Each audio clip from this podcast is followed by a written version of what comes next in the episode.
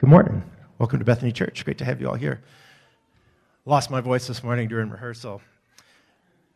I don't know why I'm playing the drums, but somehow I lost my voice when I must have been screaming over my own loudness. Uh, just a little short meditation this morning before we bring the kids up and they do their final preparations. We're doing our Advent series in the book of Ruth uh, during December. It's this amazing story of waiting for redemption, just like Advent, and then seeing God's redemption work through this family of Ruth and Naomi and Boaz, taking place in Bethlehem, a town we talk a lot about this time of year. And then seeing what God does through them, Ruth be, and Boaz becoming the great grandparents of the king, David, and eventually the forebears of the Messiah who would redeem the whole world, Jesus. And last week we talked a little bit about the horrible circumstances we see in chapter 1 where uh, Ruth and Naomi, uh, their spouses die, and um, they find themselves needing to leave to return back to Naomi's hometown of Bethlehem. And it's a tough time. In Israel's history, there's no king, it's the time of the judges. And there's also, as they return to their, their hometown, there's a famine in the land. So, pretty much everything that can go wrong is going wrong at this time in history. But we see the character of Ruth that she does not abandon Naomi, but binds herself in covenant to her and lays down her life as a picture of what Jesus has done for us and just the commitment of Naomi and uh, Ruth to God and waiting on God in this time of great difficulty, remaining faithful. What we talked about last week. And now in chapter 2, kind of what happens in chapter 2, real briefly, is Ruth goes out now and she's trying to find a way to survive. She's going out to collect grain in the fields. It says in Ruth 2 3. So Ruth left and entered the field to gather grain behind the harvesters. She happened to be in the portion of the field belonging to Boaz, who was from Elimelech's family. So Ruth goes out to gather wheat from the field, and she ends up in Boaz's field, who's one of Naomi, her mother in law's relatives. And Boaz is a man who is faithful to God, and he allows Ruth to gather from his fields, to glean from his fields, and shows great kindness to her.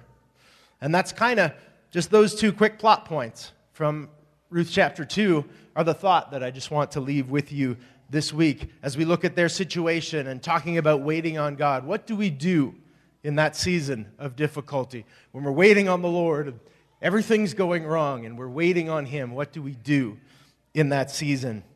Number one, we believe that God is working. That's kind of what Derek talked about last week.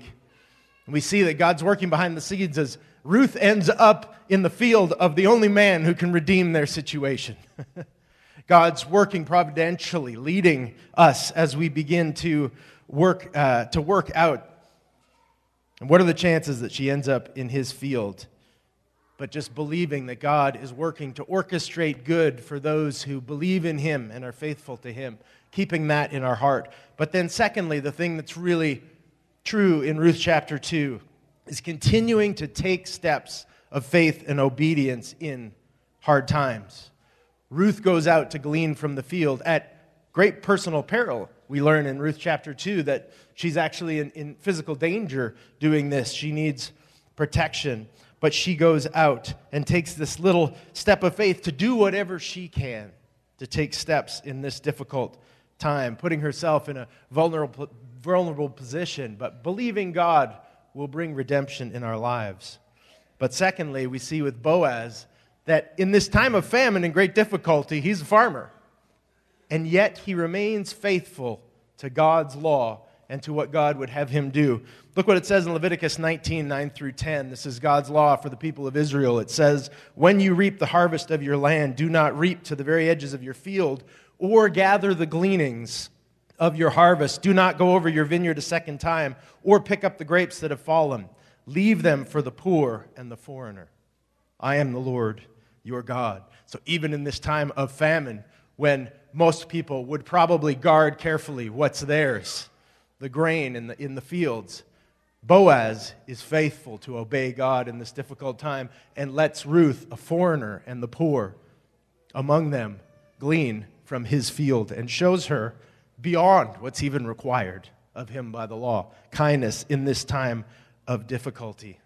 And this is where God meets us in these difficult times, when we take these little steps of faith, we don't know what God's going to do, but what we learn from this story is that we're, if we're obedient, if we're faithful, that He comes and works with us in the midst of that and writes a story that we couldn't possibly imagine, and we don't know, often not till hindsight.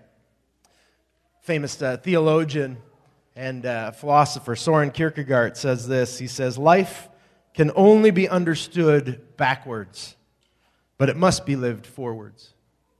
Life can only be understood backwards, but it must be lived forward. Ruth and Boaz had no idea the redemption God would work in and through them, but their story reminds us to keep taking these steps of faith and obedience, particularly when times are tough, because that's when God will meet us in that little weak faith to do incredible things that we could not imagine He would do. Now let's just pray together. Father, I, I pray that as we reflect on this this morning, Lord, we don't know what 2020 is going to bring. Maybe 2019's been a tough year. Maybe we are in a hard place in life, or maybe hard times are going to come. But I pray, Lord, as we reflect on this story, that we would have the faith of a Ruth and of a Boaz, Lord, that we would remain faithful and obedient to you in difficult times, that we would take whatever steps we know to do that you've shown us when times are good, Lord, that we wouldn't abandon those things when times are hard, but we would continue to do them, continue to press into you, knowing that you work all things for good. You work all things for good, Lord, for those who hope and trust in you and persevere in faith. And so, Lord, we want to be that kind of people. And I pray that you'd remind us of that in this Advent series as we go through this book of Ruth. And we just thank you for your work in our lives and in our, our midst. In Jesus' name, amen. Amen. Well, thanks for listening to our short meditation. Now we're going to invite our kids to come up as we present to you our nativity play, Light of the World. Let's give them a hand as they make their way up.